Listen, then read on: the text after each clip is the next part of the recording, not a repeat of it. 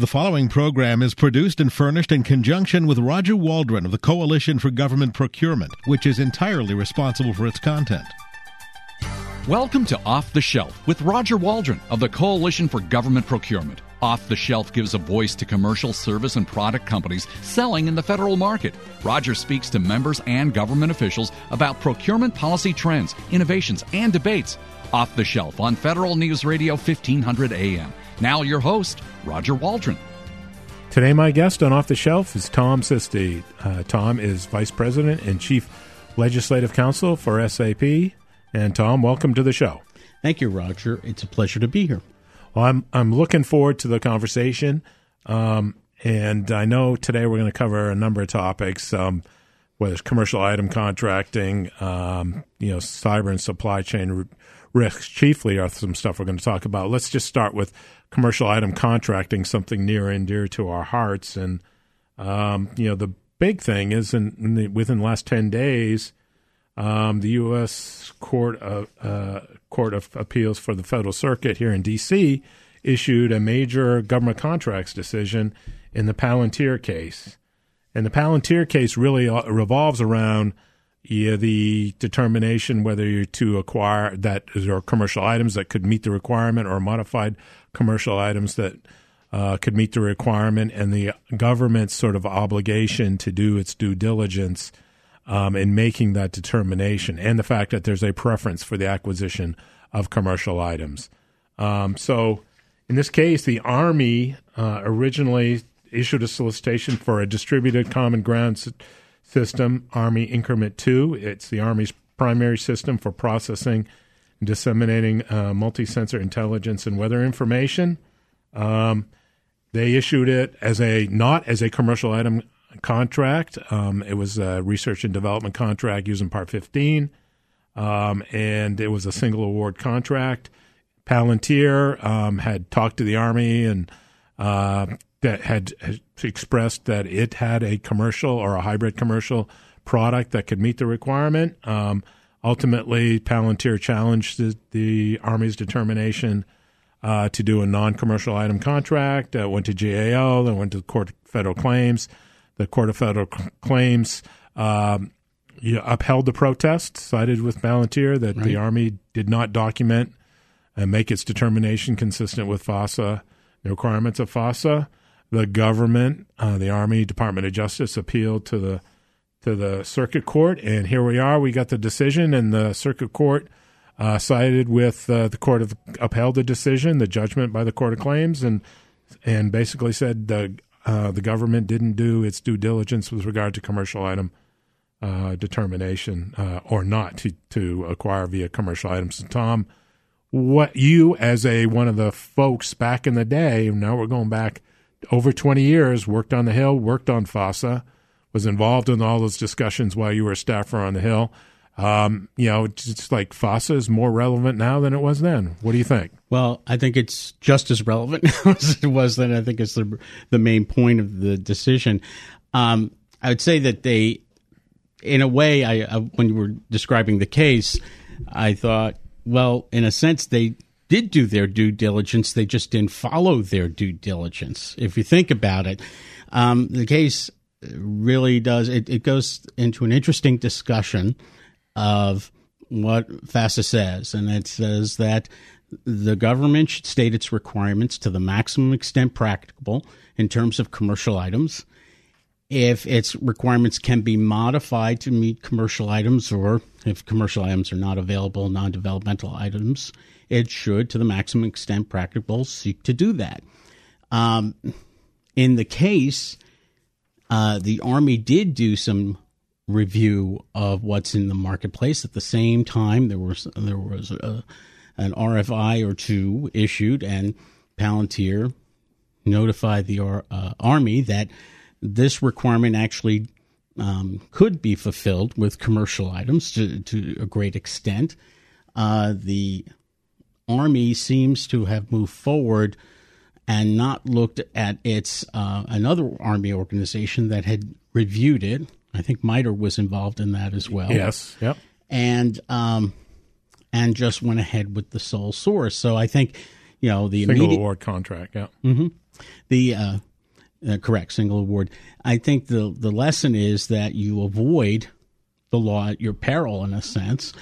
Um, there's an interesting twist to this, or dimension to it, if you will, in the sense that one of the uh, points for appeal was that um, the uh, the government said, "Look, um, you're re- imposing a requirement on us to document.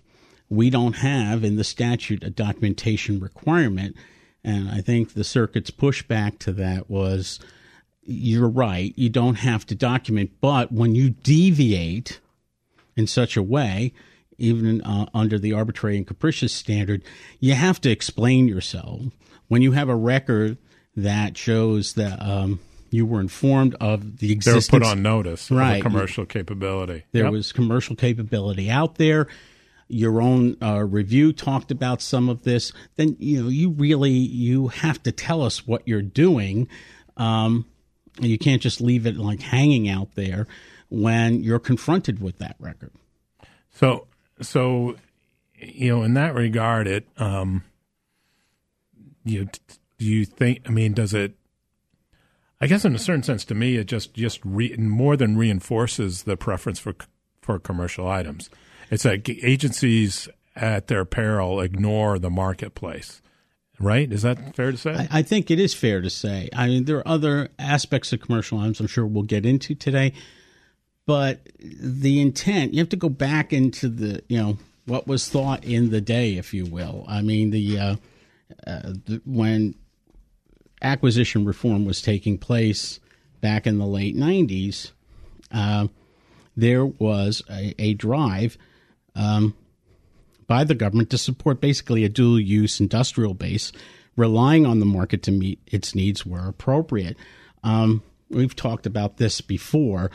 Uh, the government, things had changed. The Cold War was over, all of that. And the government um, really stood to benefit by leveraging the research and innovation expenditures of the private sector um, so that it could free up funds to address more specific government unique, military unique, if you will, needs um, that that may exist.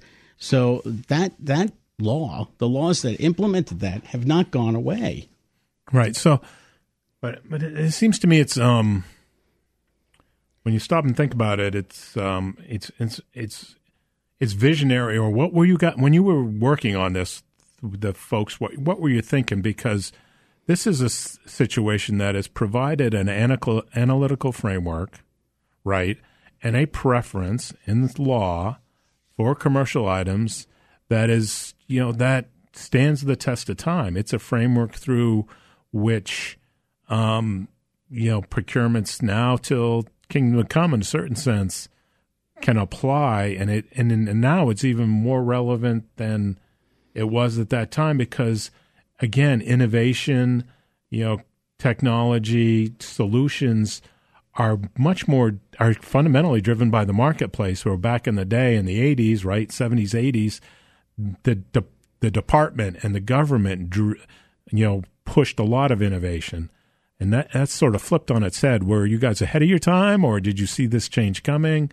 You know, and just speak to the, you know, sort of universality of this ongoing framework and, and what you think it means for future procurement. Well, I think the senators and congressmen working on this were um, they benefited from significant research that was out there. There were studies saying that government unique requirements were really claiming an inordinate amount of the acquisition dollars, and that uh, in a changing environment where the government isn't necessarily um, the main driver of innovation and what could be foreseen as the driver of innovation, that something had to change. Remember, um, back in the day, uh, the government also had unique requirements. There were concerns about access to information, providing uh, intellectual property to the government, and then having exposed. There were a number of different issues uh, uh, coming to the fore at that time, and I, I, I think that it's important to recognize that the foundational legislation, both in FASA and Clinger Cohen, right, um, focused on recognizing it well, it wasn't a mandate that you must use commercial because there was an anticipation where government needs might drive something other than commercial, and you didn't want to handcuff the government. But it was to the maximum extent practicable. I mean, that was that was the phraseology. It's what appears in sta- in regulation uh, for a reason that you should you should lean toward or prefer it but we also recognize that time marches on, things are going to change, and we're going to see that we're seeing some of those changes today. Concerns that um, were probably not anticipated or not anticipated to have some of the issues attached to them that they had in the past, some of the cyber issues, for instance. Right, and we'll get into that in a little bit in the show. The the tension between the growing, you know, focus, not even growing, just the continuing you know, ramping up of cyber and supply chain risk um, awareness and you know attempts to create assurance in that area mm-hmm. versus the commercial marketplace and what where that may or may not be going. Mm-hmm. My guest today is Tom Sisti. Tom, when we come back, let's talk continue before we get into the cyber supply chain risk stuff and and then ultimately that tension between commercial and cyber. Let's just continue a little bit of our conversation on on commercial um, and talk a little bit about you know uh, you know commercial supplier agreements. That's a fairly technical area, but it goes to the schedules. The schedules are a commercial item contract, and that again, sort of reinforcing or rediscovering in a certain sense the preference for commercial item. My mm-hmm. guest today is Tom Sisti. He is vice president and chief legislative counsel for SAP. You are listening to Off the Shelf on Federal News Radio, 1500 AM. Welcome back to Off the Shelf on Federal News Radio, 1500 AM. Today, my guest is Tom Sisti, Vice President, Chief Legislative Counsel for SAP. We're talking uh, commercial item contracting. We're talking some cyber supply chain risk. Um, probably at some point talk about the e-commerce Section 846 implementation, just where that is and the status of it. Um, but uh, when I took the break, I mentioned commercial supplier agreements and um, in the actually in the context of the GSA schedules program, the largest commercial item contracting program out there in government. And for those of you who aren't familiar with that, and those of you who have sort of forgotten the history of it, uh, back about two years ago, GSA um, deviated from the standard FAR clauses that created presumption for commercial terms and conditions uh, by changing the order of precedence in this clause. And I know this is fairly technical, but it's very symbolic of the government's sort of, I guess, not schizophrenic, but it's ambivalence, I think, eh, just historically, and probably always going to be there with commercial item contracting versus government unique requirements.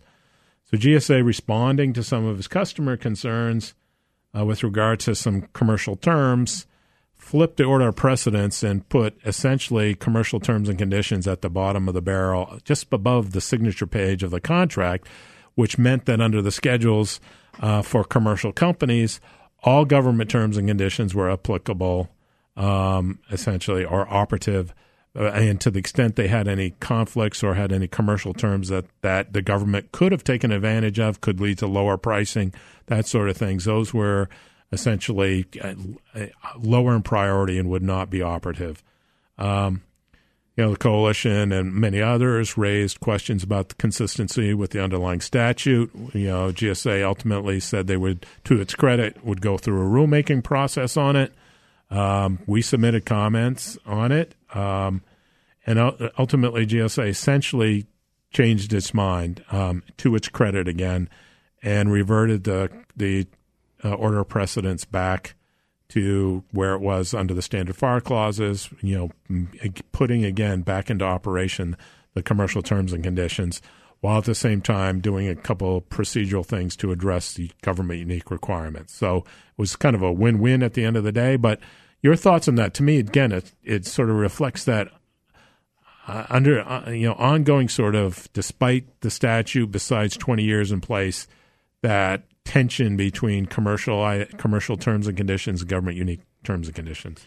You know, I, I think it was interesting. What was interesting at that time also is um, go back a few years, there was this growing pressure, growing concern to make the government marketplace attractive to non traditional firms, to innovative firms coming into the marketplace. Um, those firms will come in, at least in part, if incentivized to do so, And one way to incentivize them to do so is to make the environment as familiar to them as it can be.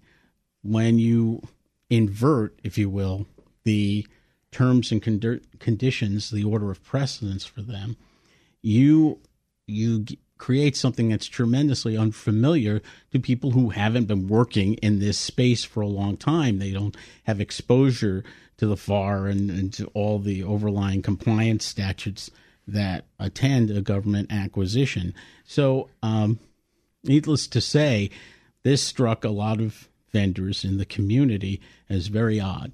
Uh, moving back, I think, is important. It's a good change, and I think it also reflects really the open thinking over at GSA that they listen.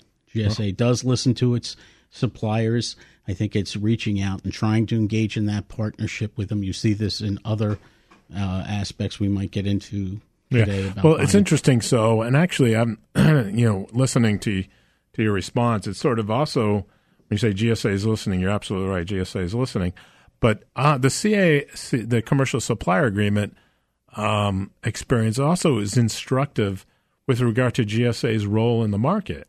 When you stop and think about it, it's trying to balance uh, its customer requirements, the customer unique terms and conditions versus commercial terms and conditions, and trying to find that right balance. And that's not that's not an easy thing to do in the position they're in. And you could see from the CSA, you know, sort of let's try to address the customer concern and did it overreach a little bit? So then they're trying to rebalance it.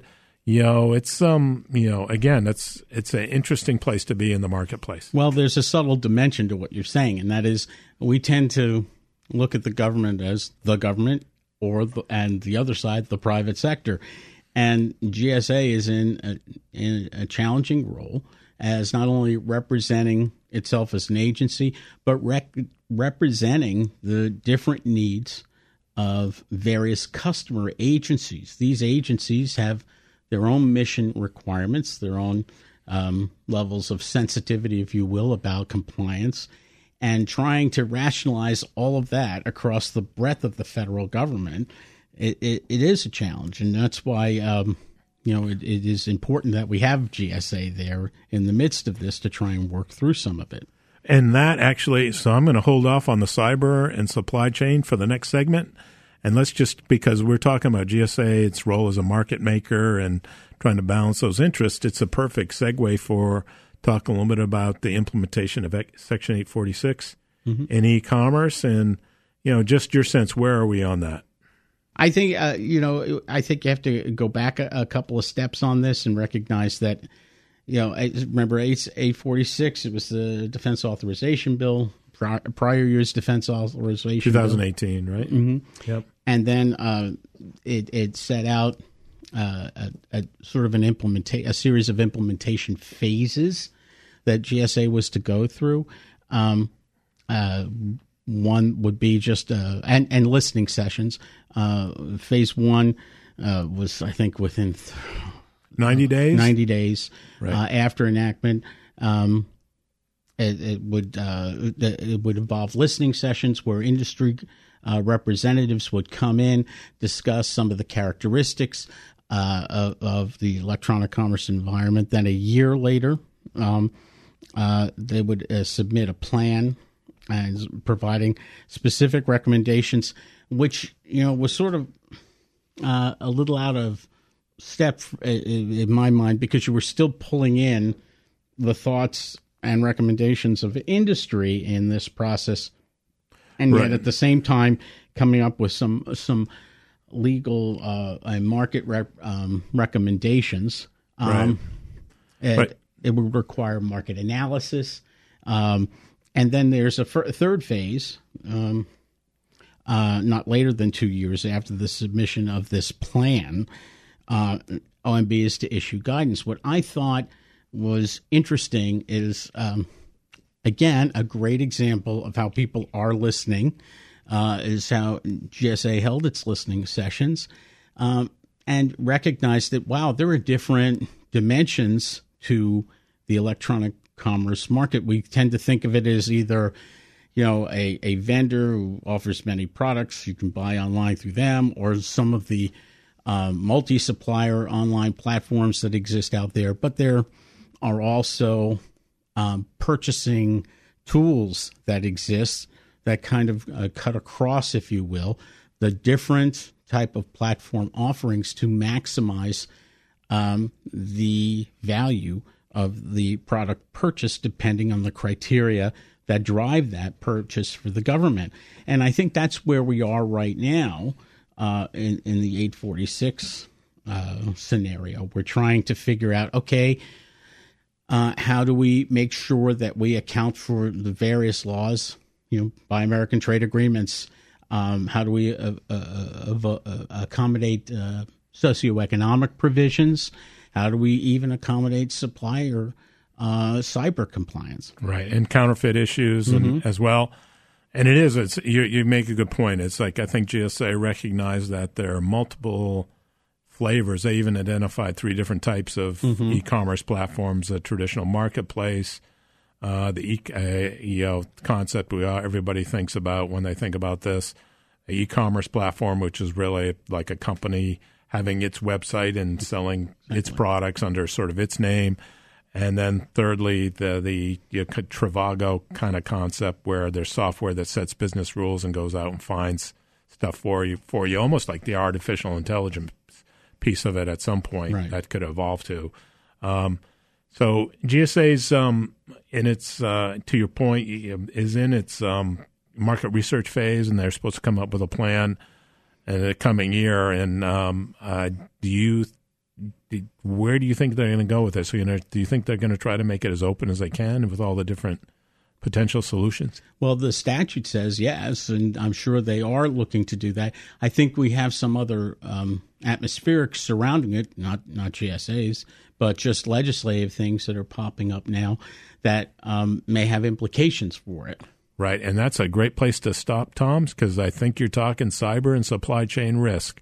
Um, so when we come back, we'll pick up and sort of conclude with a couple thoughts on e commerce and go into the cyber and supply chain risk conversation. My guest today is Tom Sisti. He is Vice President and Chief Legislative Counsel for SAP. And you are listening to Off the Shelf on Federal News Radio, 1500 AM. Welcome back to Off the Shelf on Federal News Radio, 1500 AM. Today, my guest is Tom Sisti. Tom is Vice President, Chief Legislative Counsel for SAP. And we're talking about um, some of the key issues, opportunities, um, trends in government procurement a little bit, just some case law in the first segment, a little e commerce in the second.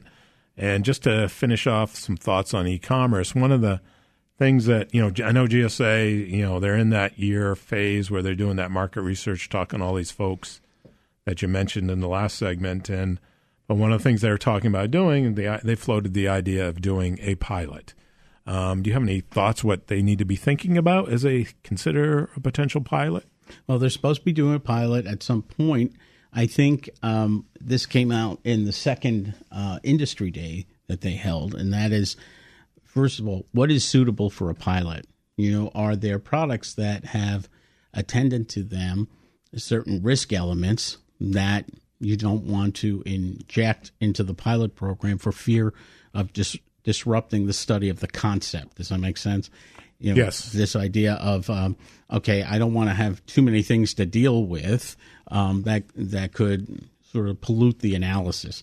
You also have to decide like what model are you piloting because uh, if you pilot a particular approach there, there were three approaches that they've zeroed in on in their implementation plan if you uh, pick just one you are not engaging sort of horizontally in a in a value analysis across the three models you also run the risk of positioning that model unfairly in the market, right. if you will, mm-hmm. uh, such that when a decision is ultimately made, you have basically an embedded solution.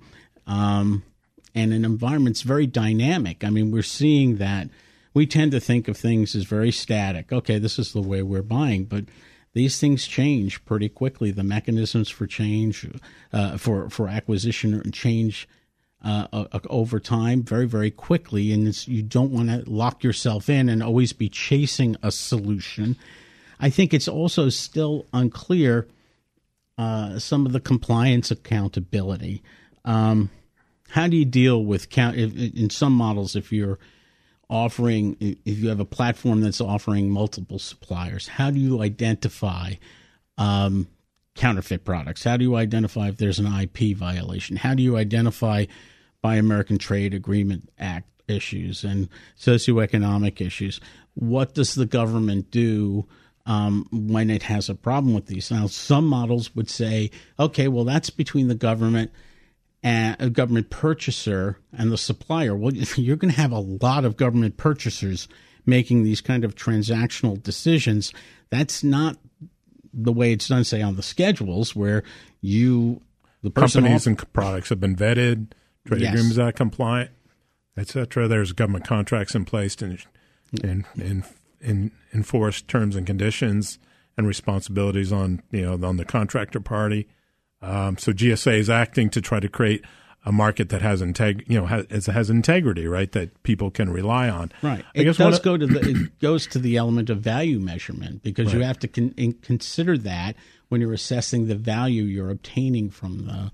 So yeah, and platform. I you know I worked you know as many as everybody knows I worked at GSA for a couple decades, and one of the things that we always think you know with revenue comes responsibility the role of GSA, you know, in being a market maker, because we did look at ourselves that way, was to ensure that the market, you know, met the customer needs, but also provided sound business opportunities for contractors in the private sector. Mm-hmm. And doing that balance to ensure confidence in the marketplace, um, you know, was a lot of work and it's something that GSA took very seriously. So, be interesting to see how GSA, you know, applies that approach as it's thinking about you know its customers, but also the contractors out there, mm-hmm. and how this is supposed to work in the context of its pre-existing programs. I, I agree, and I think that you know the certain products we have to recognize the supply chain is globalized now. Um, it's you're not working in, in, a wholly domestic supply chain. Um, it is consistent with the approaches to trade uh, that existed years ago. At the same time, some of the procurement laws in question were put into place. And so you have to say, okay, understanding that globalized supply chain, how do I assess um, value and uh, against risk uh, in, in even the piloting process? So let's let's turn to assurance and including supply chain risk, cyber, that sort of thing. So you know, and I know there's, and because we've talked about it, there's a big focus on the Hill, on this issue in particular. Um, that's in a certain sense, the Hill is driving, although the department is very focused on it as well. Right. Um, and it's sort of coalescing around and what looks to be develop a new framework in federal procurement that's going to be developing over time. Um, so I'm just going to open up and Tom, what are you seeing? Well, I think we're seeing several pieces of legislation that center on uh, supply chain acquisition risk, um, how the government factors in risk, cyber risk, uh, to its acquisition decision making.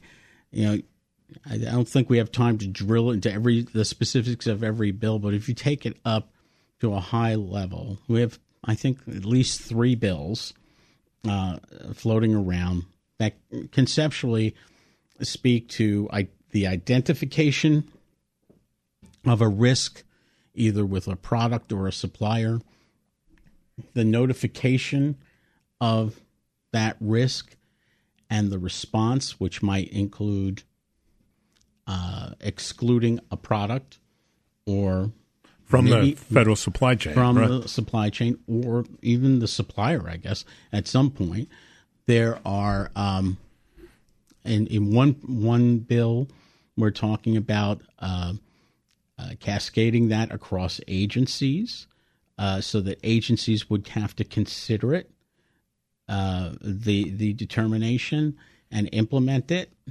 and uh, in some instances, there's the there's a process whereby the risk is identified, risk being either product or vendor. The recommendation, an entity would make a recommendation.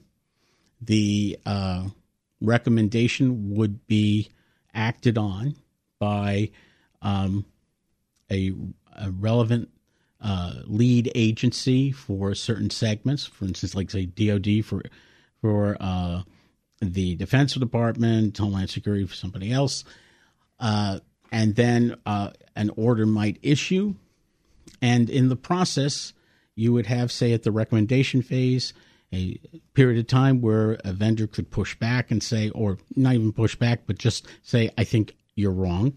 At the order phase, the vendor would have a period of time to um, say uh, that, hey, I think you've got it wrong, but that would be it. Right. It so you're talking about protest to GAO. It mm-hmm. wouldn't be right. You you're know, in or you're out, and it, so in certain this assurance sort of framework is all about identifying risks and addressing them in a context that the only way I would acknowledge it, it's so it's like like institutionalizing, you know, the analysis and review of this risk and addressing, you know, the eligibility of people to, you know, participate in federal procurement and analogize it to, you know, basically based on analysis and reports, Congress saying you see ZTE, uh, the government can't buy that, or Huawei, those kind of things, right? That were in the, you know, in this in this year's 2019 NDAA that you know Congress made those decisions, but they're also thinking ahead that they're not going to be making all those those kind of decisions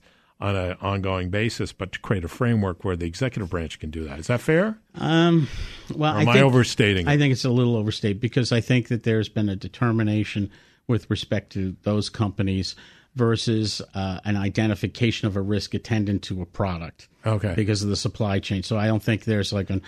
It, so a product could be flawed. It's not anything right. like those. The, you know, those right. hey, companies wait, that, have a that, motivations have a are in made, question. Right. Right. Uh, yeah. So so I think it in that respect it's a little different, but um, you know the these these provisions, um, some of them speak to being uh, applicable government wide it's not clear how that will affect things like the e-commerce solution, right? Because um, and on that note, let's we have to take a break, Tom. when I come back, we can talk some about that tension between the current commercial item framework and the FAR mm-hmm. versus you know this growing this growing uh, uh, desire, in fact, coalescing around addressing you know assurance and supply chain risk and you know the frameworks and processes that are going to be created around that.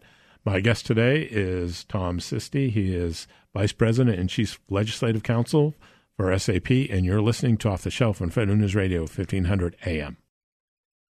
Welcome back to Off the Shelf on Federal News Radio 1500 AM. Today, my guest is Tom Sisti. He is Vice President and Chief Legislative Counsel for SAP. And Tom, you know, in the last segment you described, like on the Hill, there's some, there's three, at least three different pieces of legislation floating around that would create a framework for the review of risk uh, based on the products or companies um, potentially, you know, being part of solutions to the federal government, and the government's now creating this framework and process for assessing the risk of a particular product and determining basically whether that product can be purchased by the government or not or offered to the government or not. Um, an interesting dynamic. It's um, an approach that you know sort of modifies commercial item contracting in a certain sense, right? You've got the preference for commercial item contracting, but you know that preference it will be subject to you know this framework as well and the review by the government. Is that fair to say? Well, um, I think it's interesting that the language says to the maximum extent practicable. The I commercial think, item language, right? Right. So it, it, it's it's good.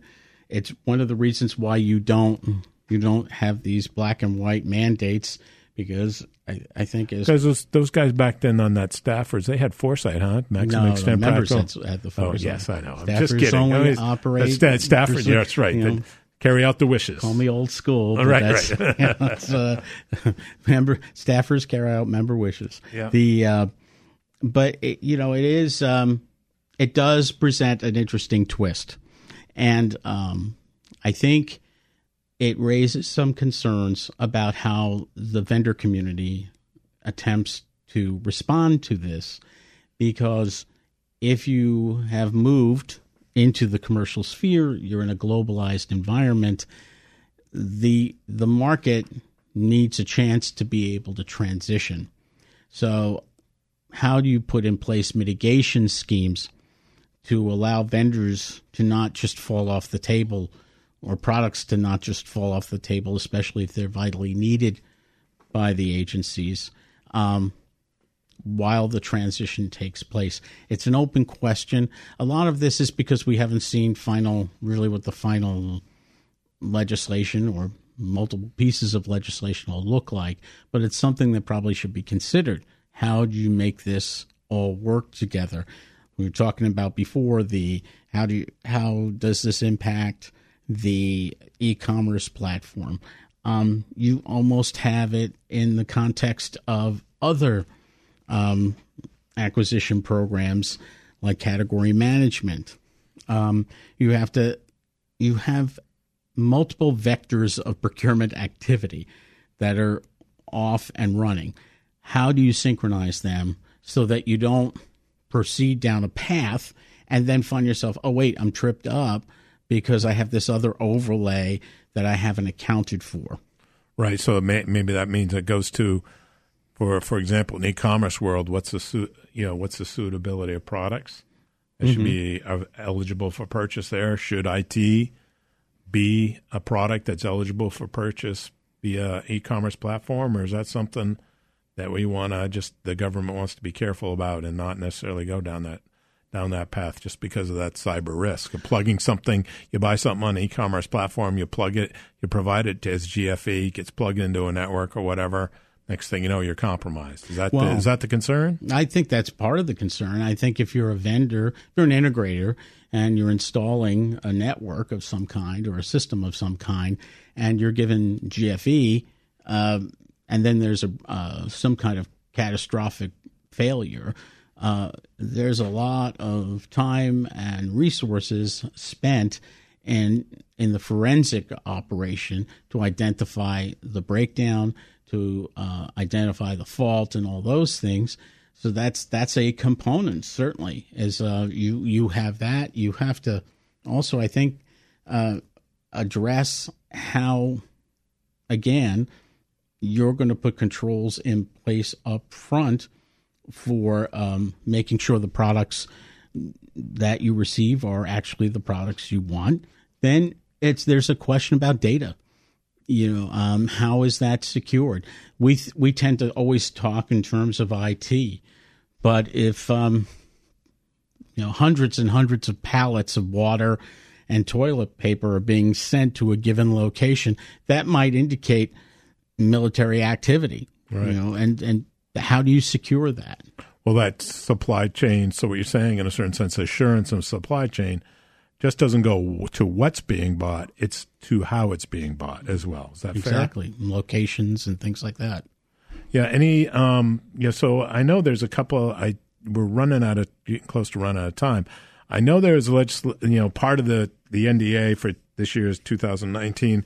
You know, to this point, you know, on a related sort of area, you know, had a provision with regard to you know source code Mm-hmm. Can you talk a little bit about what that and what that means, what that represents? Well, uh, recently passed uh, bill speaks to, or now it's law, uh, speaks to um, the reporting of any uh, exposure of the source code uh, to foreign governments or uh, foreign third parties acting on behalf of foreign governments and you know the devil now becomes the details. So just so uh, so it's clear, it's that it's the concept that if you want to sell your source code to, I mean, your software to the federal government or to the DoD or whatever, you have to let the government know or let us, whatever, know what nation states you have actually provided the source code for that software to.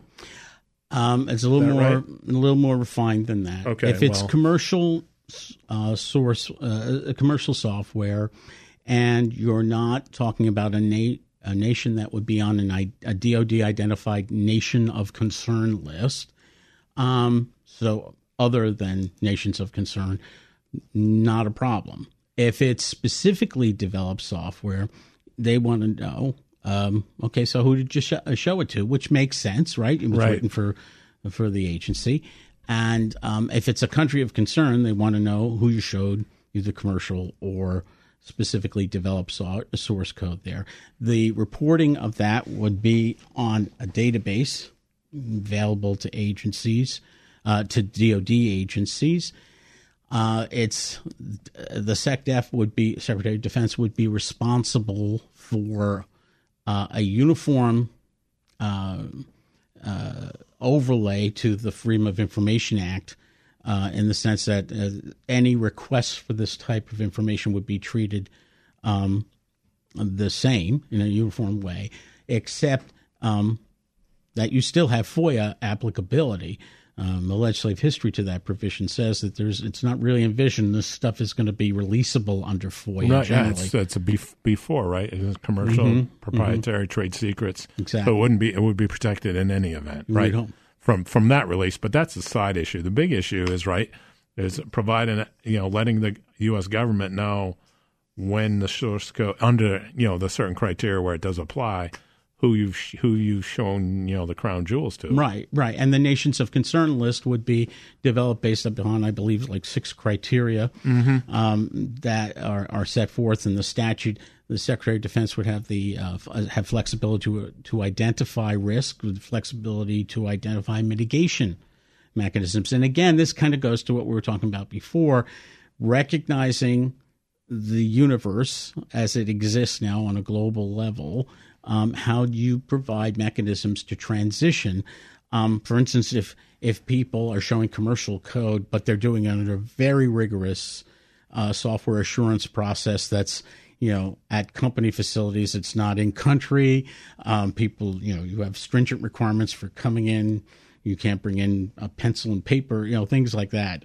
Um, uh, does that get viewed as different from say hey here it is take a look uh, those are the types of things that i think um, need to be worked out in the regulatory process Right.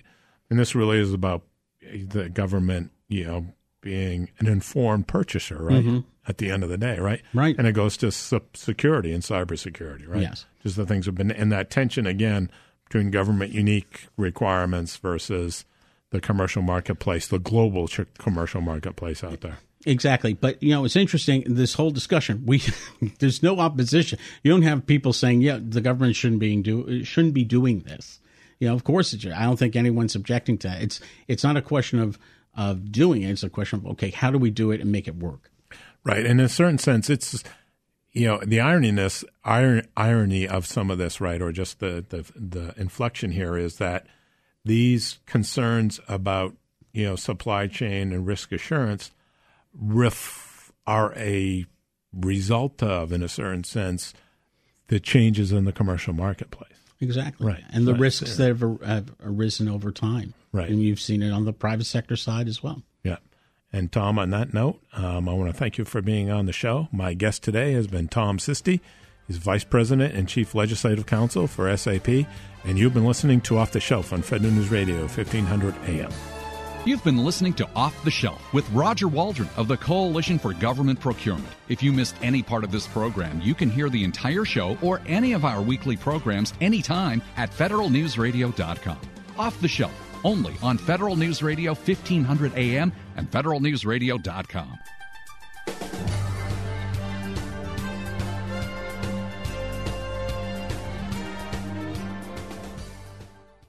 To be your best every day, you need proven quality sleep every night.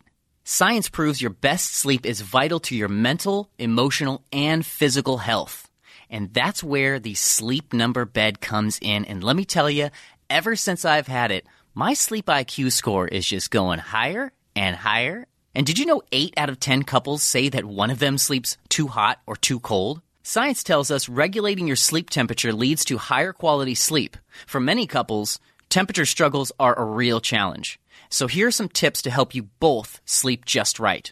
Look for beds designed with temperature benefits such as the new Sleep Number Climate 360 smart bed that actively warms and cools each side so you both sleep blissfully comfortable. And now save 40% on the Sleep Number 360 Special Edition smart bed. Plus, special financing for a limited time. Only at Sleep Number stores or sleepnumber.com slash podcast one. Sleep Number, the official sleep and wellness partner of the National Football League. Subject to credit approval, minimum monthly payments required. See sleepnumber.com for details.